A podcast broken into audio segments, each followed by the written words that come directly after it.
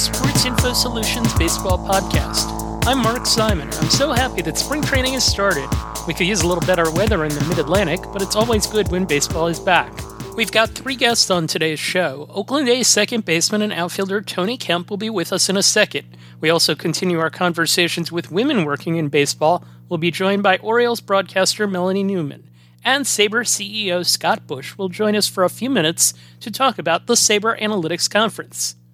But first, Oakland A's second baseman and outfielder Tony Kemp. Tony started just over half of the A's games at second base last season. He had 247, but with a 363 on base percentage and 114 plate appearances for the AL West champs. He's played parts of five seasons in the majors with the Astros and Cubs, starred and graduated from Vanderbilt University. Plenty to talk about both on and off the field. We normally talk defense first but I want to start with offense. And I know it's only 114 plate appearances, uh, but your strikeout walk numbers last year in particular were better. They were a little different than they typically are for you. Is there something that you did within uh, how you approached uh, your plate appearances that changed that led to that happening? You know, honestly, I think what I used to my advantage was, you know, we had a shortened season, so every at bat was I felt heightened even more, and I feel like being able to come out of a season like last year and have more walks than strikeouts um, was something that I carried into the offseason that I was able to shrink the zone even more. You know, I'm already a small guy, so my strike zone is not, you know, big to begin with, but those, that was one of the things that, you know, you have to know what type of player you are. And I know that my strengths are getting on base, stealing bags, scoring runs. So honestly, it was like get on base any way you can and – honestly, it sounds it sounds simple, but uh, honestly, just swing at the strikes and take the balls, and uh, kind of you know not really work toward the towards the pitcher's strengths, but um, work toward your strengths, and I feel like it paid off for me last year. Now you had played four seasons in the big leagues before last year, and then last year as well. But you really your numbers were such that you had a little more than a season's worth full season's worth of plate appearances. How long does it take for a hitter to learn what he typically needs to learn? Yeah, and I think that's the important question. You know, obviously we can talk more about it, but um, I think the number one answer I give to most guys is every player coming through the minor leagues needs to know who that player is in his own heart and understanding what they do well and obviously working on their weaknesses but strengthening their strengths and um, I think one thing for me, especially when you're a utility player and you're not getting at bats every day, you know, I think it's even harder because you see live, you see pitching, you sit, you get a pinch hit, you come in late in the game, and you know, obviously your batting average is not going to be something that um, you want to look at. And so I honestly just had to say, you know, the batting average doesn't matter. Hit ball hard, you win. Um, how are you going to help the team win? Are you getting that runner over to third base? Runner on second base, one out. You know, what are you doing to help the team win? I feel like that kind of propelled me to be able to stay around the big leagues and just run the bases well and just do do the little things um, the best that I could. There's one other hitting question. Um, you're listed as you said, you know, five foot six, 160 pounds. You're not someone who's necessarily going to hit a lot of barrels. Uh, when you put your work in in batting practice, like what what do you work on, and what do you advise smaller players to work on? Yeah, and you know, I I incorporated my two hand finish that I had in the Cape and in my junior year. So I have that back, and I think now being a it's it's crazy because you know this is year nine for me in professional baseball, and now I honestly feel like I know how to hit. And that sounds crazy, but you know, being able to work with our hitting coach and really understand, you know, it's not about the results that you create in the cage. It's about how you're attacking the baseball and what your body is doing through the zone, hitting zone, instead of doing flips in a cage and swinging to get it sounds kind of it sounds it's it's it's hard to explain because yes you get the result on off a, of a of a, of a front flip yes you get the result of a line drive to the back of the cage did you put your body in the best position because when you're in the cage and you're putting in your work it's very easy to fall in a lull of making yourself get results with bad mechanics and now it's focusing on, I'm not worried about the result. I'm worried about what my body is doing through the hitting zone. So it's two separate things because, yes, you can get a line drive, but you can get a line drive with ugly mechanics. You're a, a small guy. What advantages does a small guy have on defense? That's a great question. Are there any advantages? that, that's for you to tell us. Um, you know, there's there's some times where I'm laying out for balls and I'm like, man, if I just had two, three more inches, I would have got that. But you know, I guess the advantages are being able to read swings, being able to see what a guy does, and um, you know, obviously it doesn't matter if you're small or big, but I think what I have to do when I'm in the field is maximize my reaction time once the ball reaches the hitting zone and knowing if a hitter is early on an off-speed pitch, is he late on the heater, um, is he sitting on a curveball, and you know, being able to cover the four hole and up the middle um, are two to three different things that you know you want to put your body in the best position, even though they have you in a certain position, but uh, that reaction time through the hitting zone and seeing what hitters are doing, I, I, would say that's one thing that I really worked on. How much of a handle do you have on knowing how much ground you can cover? Yeah, that's the biggest thing for me. You know, it was our first day on Monday, and I love to know where my body's at. So I love to be challenged. Uh, Mark Kotsay is a, he's always hitting me ground balls, and so um, you know we do three balls at the end, kind of where he challenges me to see if I can go get the ball to my left or to my right. He doesn't tell me. Um, it's basically reaction, but it, it, also allows me to know what angle I have to take to my left, to my right. Is it four to five steps in a dive? Can I slide, or do I need to do go to a backhand? And so I think that is really what kind of helped me is um, when you dive in practice, you kind of put your body in a position of okay, it's bouncing, it's bouncing, it's bouncing, and then you lay out. So um, that's probably one of the things that I like to do in practice is just, you know, you got to get dirty to understand where you're going to be at in the game. We've talked to players about learning ballparks. You've played in Wrigley with brick ivy in the outfield. You've played in Houston with all sorts of bells and whistles, and you played in Oakland with uh, high fences. What goes into learning how to play at a particular park? Oh, what a great question. So when I was in Houston, there are certain pitches that you can get your A swing off and you can get your B swing off. When you're playing in the Coliseum or in Wrigley and it's not climate control, the ball travels completely different. The wind has a lot to do with it. And so I always like to tell people when I got to double A Corpus Christi, there was a wind tunnel that went from right center to left center. So any ball that you backspun in the right center gap would get caught. So I had to learn to use the other field because there was just outs on the right side of the field. So it really allowed me to let my eyes and let my body see the ball travel longer and stuff. And so that's where I kind of learned that, hey, every ballpark is going to be different and you're going to have to understand what pitches you're going to have to take and what pitches you're going to have to swing at in order for you to be the most successful. So uh, playing in Wrigley and seeing the winds and then playing in Houston where it's climate controlled and then going to the Coliseum where there's a marine layer at 8 p.m. every night and you hit balls at 105 at a 38 degree angle and they're getting caught the warning track, it's like, okay, you know, that's when you have to hone in on your line drive approach more. Those are things that a player can bring that fans just don't kind of have a, a, full picture of. Um, thank you for that. Um, yeah. Can you walk us through? We always ask players to walk us through their favorite defensive play. So there's a catch uh, my junior year at Georgia. Uh, pretty much took two. It was a like a low, soft line drive, and Mike Yastrzemski was playing right field and I went back, dove backwards, and caught the ball and landed on my knees. And he looked at me and he was like, "That's the best catch I've ever seen in my entire life." You know, that's pro- I mean, that's up there. There's so many more, but that one, that one definitely sticks out. Is there a major league one? I had a double play last year. Chris Bassitt was pitching against the Angels, and runners on second and third, I think, one out and Anthony Rendon had hit a ball to me, and I tried to be too quick, turned to play, ball kicks off my knee, make an error, you know, run scores. And, you know, the very next batter was Brian Goodwin, and he hits a ball 103 off the bat, sinking line drive that I dive up the middle, catch, flip to second for a double play to get us out the inning.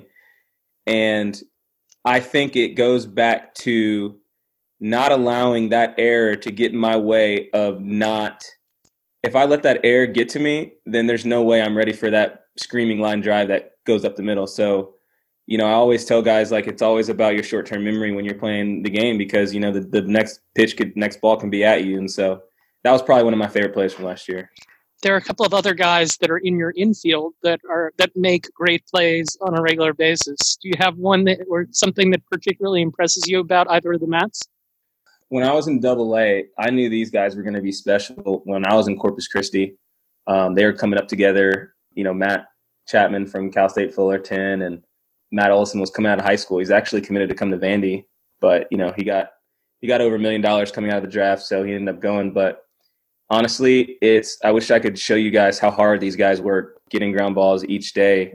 You know, these guys take 150 to 200 ground balls each day, and obviously it makes me better because I'm like, okay, I need to, if I'm I don't have any Gold Gloves in the big league, so I need to be taking more ground balls too. But there was a play last year that Chapman ranged over to his uh, left in the six hole turn, did a 180, threw it to Matt Olson and hit him right in the chest. And, you know, those are things that elite guys, you know, they make those, pl- uh, everybody doesn't make those plays. And that's why he has a platinum glove. And that's why, you know, Olson has gold gloves over there too. So uh, there's some special guys, you know, they're going to stick around for a long time. So I want to segue into some off the field things, but one, one more on the field thing first. I'm 5'8. I'm a small guy too. Uh, mm-hmm. and I was thinking about something that came up on Twitter where people asked, was there someone that you ever stood next to where you were just kind of like blown away by their size? And I had two that I thought of baseball wise that came to mind right away. One was Frank Thomas, and the other was Noah Syndergaard. Gosh, I'm curious yeah. who your guy is. It's got to be Aaron Judge. I mean, it's got to be. Uh, I think you've seen the side by side of Judge and Altuve. Yes. And uh, yeah, that's pretty much what me and Judge look like. So my college roommate um, when we were in the Cape Cod League was Judge's roommate. So me and Judge had like a mutual mutual friend. We obviously saw each other in the futures game, and so we've always kept tabs on each other. So um, happy for all the success that guy has, but he's a monster. You need to get in a picture with him because that Altuve one just seems to circulate all over the place. No, need, yeah, no, it's okay. It's okay. I don't, I don't, I don't, I don't need that. I don't need that publicity. all right, onto something more serious. Uh, I want to segue to this. Last June, in the midst of uh, all of the things that were happening in the country, you sent out a tweet and it basically said, let's talk. You invited people to reach out to you directly and talk in the midst of the protests related to George Floyd's death in Minnesota. I've seen stories about this. You've talked about this a number of times. I know you said it, it that you felt like it was impactful. How many people did you end up talking to and what came of it? Yeah, so my wife actually was helping me out answering people. Um, I think we we I think we answered over 500 people uh, between Facebook, Instagram, and uh, Twitter. But you know, honestly, you know, with the whole George Floyd thing, it was kind of one of those things to where I felt like it was a time in America where it, you know a conversation needed to be had, and just talking to my wife, and I was depressed at the time, so I knew other people were you know feeling not so not so good after you know the murder. And you know i just felt like being able to just have people understand about like sometimes you might have backhanded compliments. Like you might say you know this guy he you know you speak well. And you know i always got that coming up obviously being the only black kid on the baseball team. And until i got older to where you know i kind of understood that you know it kind of meant that um, you know you talk well for you know a black person. And well you um, you talk white. And so you know just educating people on like you might think that you're giving a compliment but it's not really it's not really a compliment. And so you know being able to just reach those people and say hey i'm a white suburban woman. How can i help with this with race issues? And you know i pretty much just said it starts in your inner circle and it starts with you know if you're in a group of five to six people and someone makes a, a racial comment and uh, kind of laughs it off, you know, you're gonna have to be that person that stands up and say, "Hey, that's not cool," and you know, we don't do that here. And you know, I told people you're gonna, you might lose some friends, but you know, those people shouldn't have been your friends in the first place if they don't, you know, agree with you. So we reached a lot of people. I mean, the plus one effect has exceeded all of our expectations, and I'm happy it's still going on now. What uh, What is next in that regard? Yeah, so I actually went up to RIT, which is Rochester Institute of Technology, and me and my good buddy Max Stassi went up there, and the next thing we have in the works is their athletic program wants to do a diversity program, and they want to include the plus one effect in it. So right now we're in the works of seeing if we can change the colorway to orange and orange and white for them, and sending them like a hundred shirts or so because now they want to bring the plus one effect, you know, into the school after talking to the head coach and stuff. So that's kind of the thing that's in the works right now, but in multiple schools. My wife is like, she's a big contributor in all this too. So like she's like the voice behind myself as well. What, what's her name? Her name's Michelle. We gotta give we gotta give her props, proper uh, proper recognition here. Oh yeah, no, for sure, for sure, she deserves it all. How has your wife influenced your baseball career?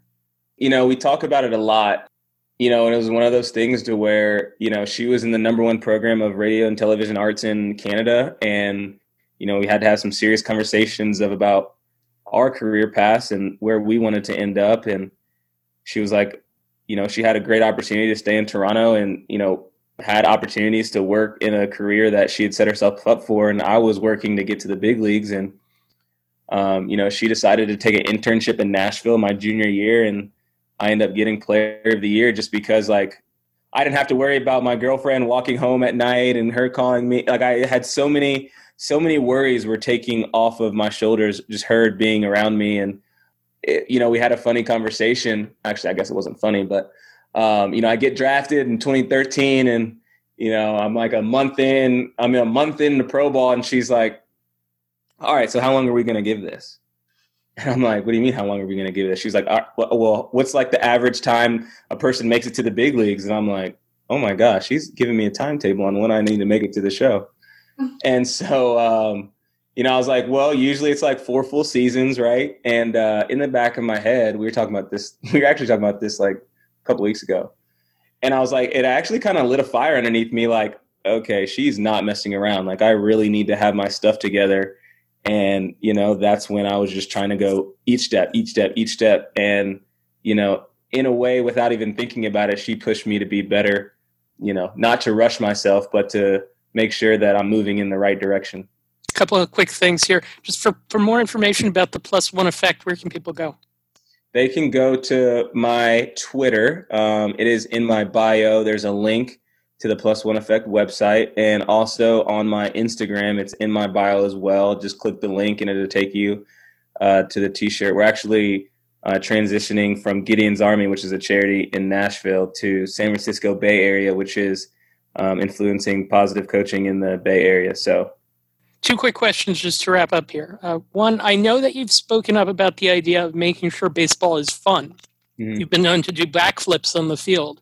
Are you adding anything else to the fun repertoire? And are there any ideas that you'd like to see implemented along those lines? I'm gonna have to watch the backflips, man. I'm 29 now, and it's like my wife's like, you know, your body is not the same as when you're 24. I was like, yeah, you're right. I don't know. I don't know how many backflips I'm gonna do.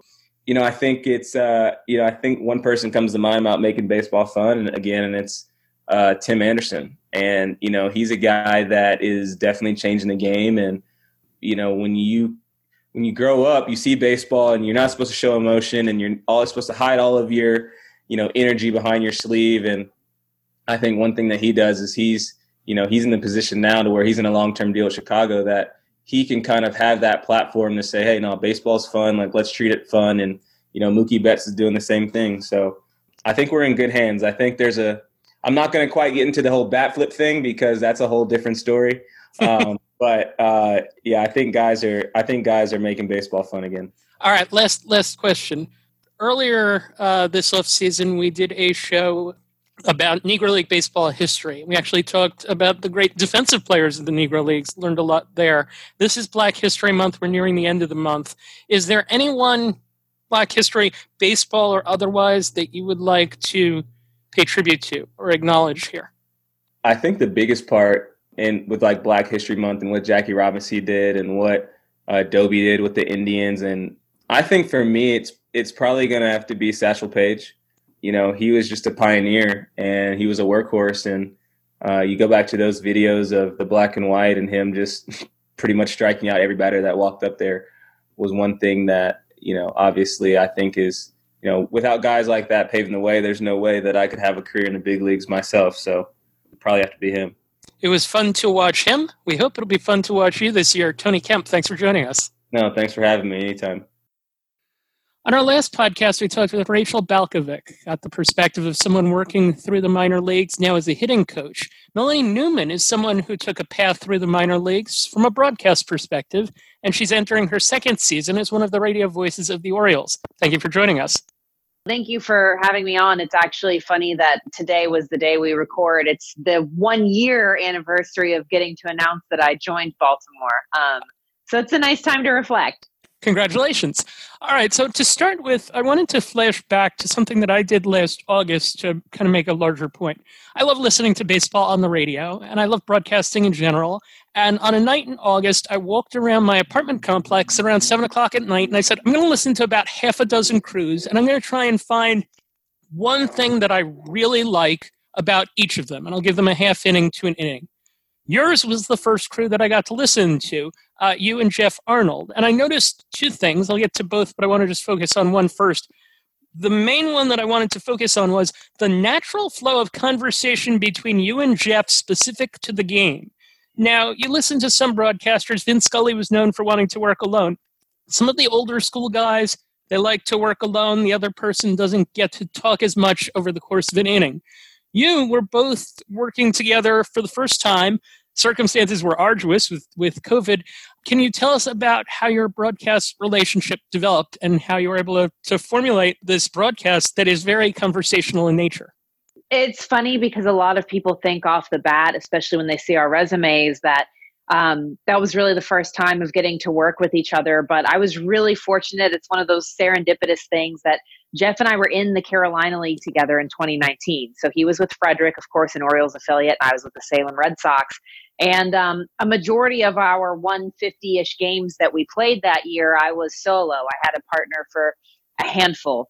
Um, so when you you factor in, it's you know the 50th consecutive game that for five hours a night I'm having a conversation with myself. Um, it's nice to to break it up a little bit. And lucky for me, when I got the job with Salem, actually a mutual friend of ours uh, out in Arizona, Mike Farron, he had called Geoff and said, Hey, you know, this girl just got hired. It's going to be a big splash, but I just want you to know, you know, she's there for the job. She wants to do the job. I think you're going to like her. And it, it kind of set up our partnership from there. And Geoff had a full time number two. So the really cool thing as the season went on was anytime Salem and Frederick played each other, which seemed like all the time, Geoff would leave his partner, Jack Keffer, for a couple innings, and he would come and sit in my booth and he would, you know, mic up and I would get to have a partner for a little bit, which was cool because not only you're getting to bring in an insight on the opposite team, but it's just a fresh voice. You know, it's somebody to kind of bounce your ideas and thoughts off of instead of the walls that you're surrounded by.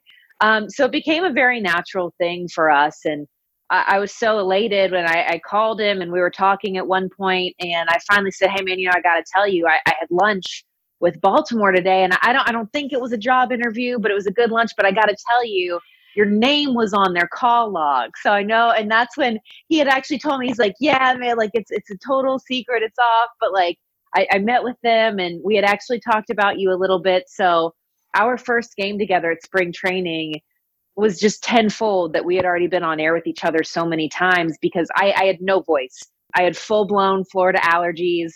So I would get through a call and then I was just abusing my mute button so that I could, you know, cough and, and take a swig of water. And uh, I remember Pat Valaika hit a home run and I could feel it coming again because I hadn't gotten to catch my breath. And I squeaked it out. It was the most depressing home run call anybody's probably ever heard. And luckily, Geoff, you know, he knew and he took over and, and he has an idea, obviously, of where I like to go in the game. And our two viewpoints are so different that they work together because we're not overlapping each other. We each have something else to bring on, but it's just it's been so fun not only to work with Geoff, but I mean Kevin Brown and and really everybody on that staff. They're just they're amazing. It was certainly a very pleasant listen uh, in the time that I got to tune in.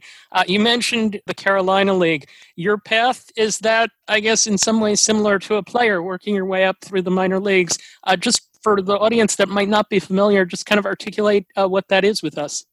Yeah, so I actually started calling games when I was in college. I thought I would be a print journalist and slowly got cracked out of my shell once, you know, I got away from the small town home life. And um, from there, I really didn't know what I was going to do. About a year and a half after I graduated, I landed very briefly with an independent team and left in the middle of the season. It just, it wasn't for me. I, I wasn't happy and got really lucky that in the thousands of phone calls and emails I was sending just to find a place to finish the year, um, the Mobile Bay Bears, who are now defunct, but they were the Diamondbacks affiliate at the time, uh, Justin Baker was their broadcaster, and he brought me on. And not only did they bring me on to do their on-field hosting and you know their digital and stuff like that, but he was actually the first person who said, "I, I want to take you in the booth." Um, and I, I, want you to be there on a on a full basis. It was a lot of me paying out of pocket so that I could travel, so that I could be in a booth full nine innings. But from there, went to Mobile, the Arizona Fall League. I was there for four seasons. I was with the Frisco Rough Riders as their number two affiliate in 2018, and then of course the Salem Red Sox in 2019. And here we are today with the Orioles. Of course, sprinkled in between all of that, I've had ACC Network, um, smaller events on ESPN, World Axe Throwing, Cornhole Championships, the stuff that just really grabs your attention. But you know, a lot of little things in between that have really kept me going. What was the point at which play by play really clicked for you, where you, you were kind of like, I got this? Oh gosh, I don't know if I still have had that, that moment that's clicked. Um, I, I have had various moments in my career of knowing that I, I could belong and, and knowing that I could do it. I've certainly still had just as many moments of why am I here right now? You know, whose idea was this to bring me here? But it was never because I was a woman. It was just that human essence of judging yourself and, and always comparing yourself to other people. I remember at the end of the 2019 season with Salem, and it had stewed around in my head a lot. You look at some minor league broadcasters who are lifers, you know, they've been with these organizations for 40 years, and that's where they're ultimately going to retire from when it's all said and done. And I think it finally clicked in my head how they had found their landing and how that had been a spot for them. And what was funny is I had come to that approach. I had said, look, if if as far as I ever get as being the, the Red Sox broadcaster and, and Salem had been very open that I had a job there as long as I wanted it, which I'm so grateful for. I, I had pretty much had it made up in my mind that I would be I would be okay hanging my hat on that. And that's the way that plans always work. You make them and you tell yourself you're good with it and then something else comes along. But it's it's definitely been just a ride that I, I wouldn't trade for anything. There's certainly easier paths to get to this point, but I, I love the minor leagues and, and I always will. Well, I go back to um, something that Suzyn Waldman said when she spoke at my high school class, and this is upwards of 25 years ago, she said that for women to make inroads in uh, radio play by play, I think she used Gary Cohen as the example at the time that you have to work your way through, that you, you have to you have to get the reps in order to get familiar with what your play by play style is going to be. So, with that, I'm curious what was the best lesson you learned along the way with regards to doing play by play? There's still a bunch that I'm I'm actively working on. Uh, definitely the biggest one is just simplifying plays, and I think some of that is the writing background. You want to be a little more flowery, but if you're doing that, you can't catch when a double play is turned. It's already happened. so that would be a huge one. But just doing the work beforehand so you're not getting to a point where you have a pinch hitter and you're you're flipping through trying to make sure that you 100% have the pronunciation of his name or you know, you understand where the other team is at when they're coming into play. You know, are they on top of the league rankings right now? Are they kind of scraping the bottom of the barrel? It always shows when people have and have not done their research. And it's amusing that some people think broadcasters just walk into the booth when it's time to go on air and they start talking and uh, that that's the end of it. It's it's hours and hours of just digging into the nitty gritty and being on like page 10 of a Google search about a player just to find something that people don't really talk about when it comes to them so that you do give a little something different to the broadcast than what they've already heard. And and it's such a broad answer, I know, but it's it's preparation. It's key and it's the cliche, but it's true. It doesn't matter what level you're at, if it's rookie ball or the big leagues. Certainly. And uh, Jessica Mendoza, in her time at ESPN, I remember that she talked about the level of preparation that you have to do and how she was getting to the site for the Sunday night baseball game. She was getting there Friday instead of Saturday because she knew she needed that extra day and being able to put the, the time in. And I could tell by the way your writing background, um, just from listening, the descriptiveness, like the extra word or two that you would throw in to describe the loose left arm of John Means. That you didn't just say, you know, Means into his delivery. So yeah, I, I could definitely, I could definitely tell. What was the what was the coolest uh, thing that happened in year one? It's so hard because I never pictured, oh, you're finally going to make it to the big leagues and you won't be allowed on the field and you won't be allowed to, you know, hug and say hello to your partners and your, you know, the coworkers and the other staff that are there and there won't be fans and it just there was so much weird i won't say it's bad because i mean obviously all of these measures were in place for a reason it, it had to be though the surprise that the orioles were and that just it sums up why i think it's so funny that people try to really over quantify this game. Oh this team is definitely going to get this many wins or you know they're they're definitely going to be the bottom of the barrel and here it is and nobody wants nobody still wants to give the orioles a chance and they were putting together wins against teams that, according to everybody else, they had no business beating. But the truth of the matter was, is the preparation and the way that Brandon Hyde and that team approached everything, they were so much more prepared than other teams were in that time of chaos and uncertainty and and change to a game that thrives on not changing. And just to see that, and even though it was through a Zoom, to see the joy and the reaction for some of these guys who had been passed over by other teams. You know, it's it's not a secret that we had so many Rule Five and you know trade acquisitions and smaller names, and yet here they were with these crazy plays from the outfield, or you know, hitting the the walk off home run, but there was a runner on second, and um, getting to see that in the bigs, it's it's just so fun. Okay, segueing to something a little more serious. When we talked to Rachel Balkovec, the Jared Porter incident had just happened. Now there's another with Mickey Callaway, uh, Trevor Bauer sticking his Twitter followers on a number of women. Uh, I can say that all of these things that happened were appalling and disgusting. Actions mean more, certainly. I asked Rachel just to articulate it from her perspective. From your perspective, what would you say about what's happened uh, in the last month to, to, to two months?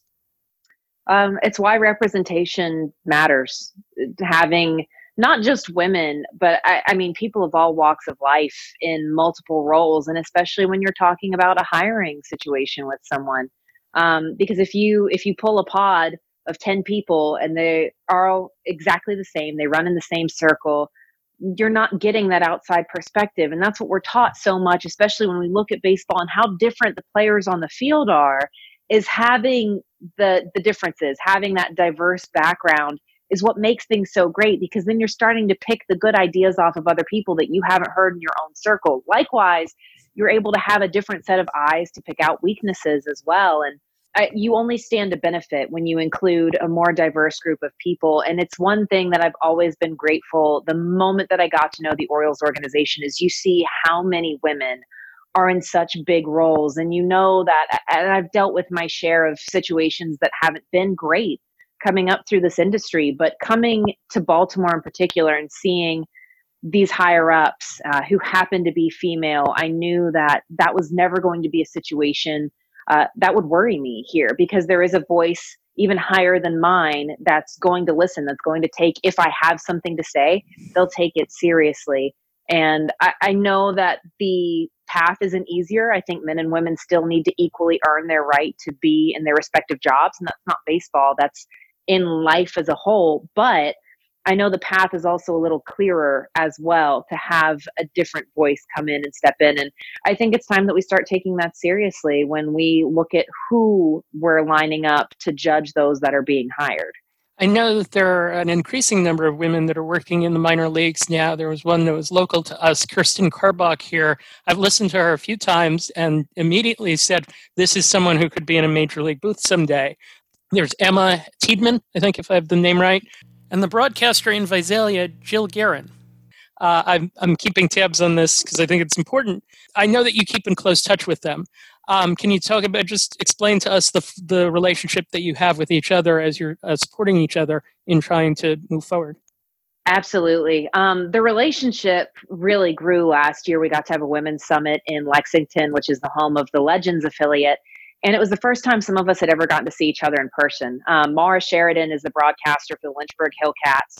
And she and I had gotten to know each other in the Carolina League. She was a number two when I was at Salem. She was with um, Fayetteville at the time. So she made an upward move, but into a different part of the league.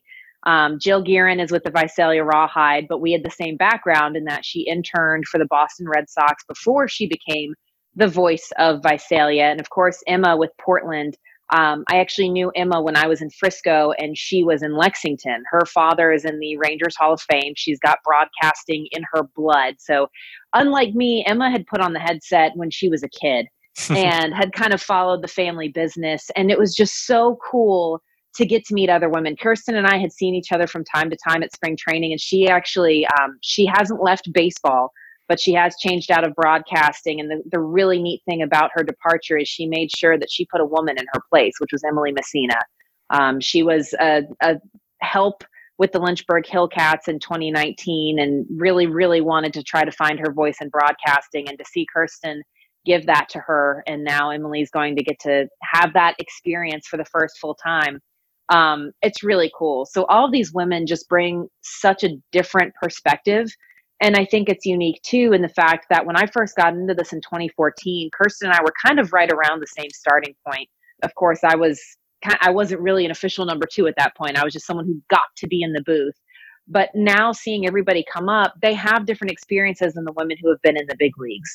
And there's not a lot, if any, other than myself, I think, who have had that travel up from the minor leagues into the big leagues. So understanding the bus rides and the days where they forget to give you your, you know, $20 per diem and um, the bus breaking down at three o'clock in the morning or how to navigate player and manager relationships and when someone's called up or demoted or rehab i mean there's i could go for an hour about all of them but it just it makes me all the more elated for them given how often we talk and how much we root for each other knowing now that there is a minor league schedule and that they actually get to get back behind a microphone again and call baseball you know, it's not just them. Everybody who's a minor league broadcaster deserves to be back in the booth again. But to know these people personally and what they've been through and the sacrifices they've made to have these roles and to push themselves forward and, and tell them that they deserve it.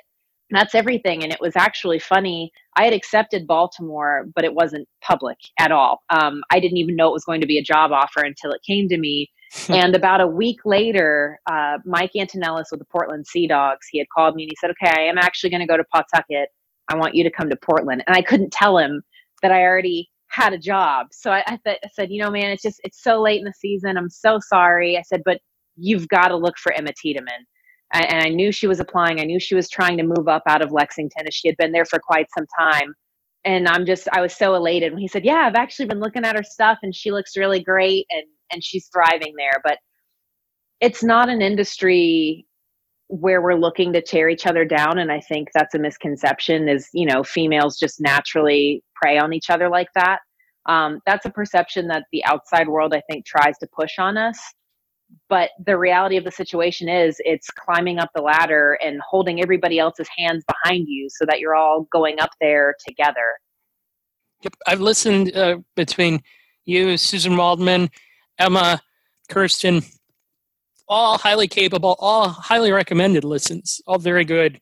And I think hopefully someday this kind of becomes the norm that we're that we're not even necessarily talking about. We're just saying good broadcaster. So two last things here. We've talked for about 15 minutes or so. We haven't mentioned uh, numbers, which is our thing. How do you integrate numbers into the broadcast, especially the more advanced stuff? So this is the fun give and take here is that Geoff Arnold is very, very much a numbers guy. He can crunch them all day. He can go into it. I somehow got cut from the old school ilk of just keeping it in layman's terms. If there's somebody else who can introduce a newer statistic to fans, but in a much more relatable way, I'm all for it. And it's been really cool this last year. We got to have Sarah Langs on a lot and that's kind of her bread and butter as is alex fast of just saying you know hey here's this one stat that is six words in its name um, but this is what it actually means when you break it down and i think it's it's okay to introduce something new especially if you have a lull and you have the time to explain it but for the most part if it's in the middle of a play just just keeping with the regular stuff i, I usually throw out wins and losses I, I, think focusing on what the pitcher has actually done um, and not even ERA sometimes. It's just, it's so crazy in my mind how much pitcher stats are changing. And I think we're finally getting more accurate pictures of the pitchers themselves yep. by, you know, diving deeper on it. Hitters, hitters, we've already gone there. I think we've done everything possible to break them down but yeah, just just layman's terms for fans. And and what I'll do is, you know, every two weeks or so, I'll pick a stat that's kind of jumping out to me, an advanced statistic, and I'll make sure that I break it down. I'll write it on a flashcard and say, okay, this is what it means in black and white. This is simple. Um, so that way, by the time I do talk about it on air, it's a much simpler, smoother process than, oh, you know, this is his weighted batting average when it's 75 degrees or higher and it's the new ball, not the juice ball, and this. And you just, you have fun with it, but keep it simple. All right, let's do two quick Orioles things here before we let you go. Um, the Orioles are admittedly, as you, you alluded to, sort of, uh, they're in a division in which the four other teams are projected by Fangraphs to win at least 83 games. The Orioles are not. Um, so let's not necessarily talk about this from a chances perspective. Let's talk about this from a, what are some things that fans can kind of enjoy from this team. Uh, one would be Trey Mancini is back. What can they expect from him? Every single report that we've heard from Trey Mancini so far and the staff around him is that he's completely ready to go. He didn't look like he missed a beat if we had a Zoom call with him over last year while he was going through his treatment as he was training. I mean, how many people do you see battling cancer? And they're like, oh, yeah, I'm still, you know, I've got my squats and my lunges in, and I'm going through, you know, routines here at the apartment with my dog. it was so impressive to see him redefine battling cancer the way that he has. And now, of course, he's launched the Trey Mancini Foundation, and I'm excited to see where that goes too. But um, we've gotten to see a little bit of B roll footage, of course, that's all recorded and filmed on the backfields while they're there right now. Of course, we we don't get to be in Florida yet, but he he looks like Trey. He looks like he hasn't missed a beat. And what I think is going to be the most fun, and really he kind of sums it up for the rest of the team for fans, is just the intrigue that we're about to see this year. You know, Matt Harvey and, and Felix haven't been seen in quite some time. And now they're going to see Trey Mancini, but Trey Mancini at first base and as a designated hitter and occasionally in the outfield. And I just think that little refresh of mixing things up, it's going to leave people on their toes of, of, you know, hey, what's, what is possibly going to happen next?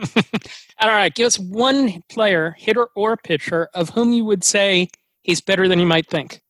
Mickey Jannis has been widely overlooked, but I'm very curious to see how he does in camp. This is a knuckleballer who I worked with alongside the fall league a couple years ago. He and his family have been outstanding as a as a human being, but he has really interesting command and control when it comes to this. And of course, you don't see a true knuckleball first pitcher.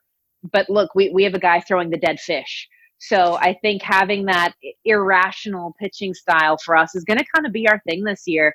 I'm very curious to see if he's able to bust the bubble of those guys waiting to break the bullpen roster. That'll be uh, that'll be one to watch uh, certainly, uh, along with as you said Matt Harvey and Felix Hernandez. Interesting, formerly great, now reclamation, but maybe they find themselves uh, in Baltimore. Last question: uh, What advice do you have for future play-by-play announcers, men or women? You have to want it and that's exactly it. It doesn't matter if you're a man or a woman and i think that was a benefit for my family that they never let me think that i was alone or that it was weird that i was doing this. So i, I didn't really notice until 2018 that there weren't many women doing it. I just did it because that's what i wanted to do. That was my job. That's what i knew my calling in life was. This is the first year that I've made above the poverty level in yearly income. And that's working four jobs. That's bartending and teaching and doing everything I could to weave stuff in between getting broadcasting gigs. And you know, I'm about to be 30 and there there were moments of tears, there were moments of close friends and family saying, you know, I th- think it's time for a career change, but I knew this is what I was put on this earth to do. And it's one of the toughest jobs to really be able to fight through and to just survive. But if you keep pushing, every day that you choose to continue to pursue this industry is another day that somebody else drops out. And eventually you're going to find your niche. And it may not always be where you think it is. I've seen people start in baseball and end up in basketball. I've seen people move over to the music industry side of things and everywhere in between. But I definitely think if you let go of your expectations of this is exactly how I want to get there and this is exactly the job I want to do, and you say, you know what, path is open. Any job that comes my way, if it's relevant, I'll take it. Wherever I end up, I'll take it it it makes the journey so much more enjoyable but you got to be where your feet are and you have to fight like crazy to to keep yourself here. Worked for me worked for you uh, melanie newman uh, on the rise in the broadcast business. Thank you for joining us. Thank you The 2021 SIS Football Rookie Handbook is coming soon, featuring scouting reports on more than 250 players entering the NFL in 2021. The handbook is a must read for football fans. The book is written as if you, the reader, are one of the team's decision makers. We capture every strength and weakness both through scouting and statistical analysis, and we've got the most detailed injury information in the scouting industry. The handbook also features essays on important football topics and provides an in depth take from the perspective of every position on the field. New this year, it will be available on Kindle. To order the Football Rookie Handbook, go to www.actasports.com or wherever books are sold. We're joined by Scott Bush, CEO of the Society for American Baseball Research. Each year, SABR puts on an analytics conference, and this year it's virtual. It will be held March 11th through 14th. The conference brings together the top minds in the baseball analytics community to discuss, debate, and share insightful ways to analyze baseball. You can learn more about it at sabr.org backslash analytics. And I want to spotlight that students get discounted admission with free SABR membership and a complimentary Rapsodo certification course. SIS helps in selecting the research presentations. There will be more than a dozen of those, guest speakers as well, a case competition for students. Scott, thanks for joining us. What are some of the highlights of this year's conference? Mark, great to be here. Thanks for thanks for having me. Well, I think you covered it uh, quite a bit in the intro there. Uh, we've got a lot of the usual flavor here. Excited this year to introduce more biomechanics. We've got an entire panel filled with folks who are actively working for clubs, as well as uh, Dr. Glenn Fleisig from the American Sports Medicine Institute working on that. Uh, we're certainly seeing an influx of biomechanists inside of major league organizations and, and a lot more integration of their work with the more traditional analytics work. So I'm excited to have that going on. And we've got an entire sort of section of uh, seam shifted wake presentations, which I'll cover a little bit further, I think, in the next question, which I'm excited about. Uh, and then also we've got uh, we've got a great panel featuring three different analysts for major league clubs talking about the the varying roles and skill sets of the work of baseball analysts. And a, a number of uh, TV personalities will be uh, leading those and speaking as well, right? That's right. So uh, Brian Kenny, who uh, has been kind enough to be a major part of this conference since its inception, uh, as well as Eduardo Perez, who similarly has has been a part of this for a while, are both uh, are both participating. So we're excited to have them join us too. Excellent. All right. So give us a brief present, uh, brief rundown on uh, research presentations. Yeah, so actually 18 in total, three of which are student presentations, and they really run the gamut. We've got We've got things that are analyzing uh, the National League's DH experiment. We've got got analysis of KBO. We've got neural activity in psychology. Uh, but the the grouping that I'm most excited about, you know, seam shifted wake has become really a topic du jour around baseball analytics circles, and we've got three different research presentations from some of the leading researchers on that issue Barton Smith, Glenn Healey, and Dr. Alan Nathan, uh, as well as Clay Nunnally, who's a baseball scientist at Major League Baseball, talking about talking about seam shifted wake and so we're really fortunate it's pretty rare to have an annual conference and and have the timing really align with something that a topic that's starting to have a moment uh, and so we're fortunate that those things have aligned for us this year. All right. So for someone who might say that they're on the fence, that they're just a baseball person and this yeah. might not be for me, what would you say to them? Yeah, it's a lot, right? I mean, I, have talked about neural networks. I've talked about seam shifted wake, uh, and and I understand why maybe some folks might say, "Boy, this is this is a little bit out of my depth." I'll put it this way: um, if you're interested in baseball and you are always interested in learning more about how baseball works, this is a great conference. Are there things that you're not going to understand? Yes, there are a lot of things I don't understand that happen at this conference, um, but that actually makes it more fun for me because then you go, okay, well, I, that's actually something I'd like to dig into and learn a little bit more about. And so, if you've ever wondered, hey, what what's that conference all about?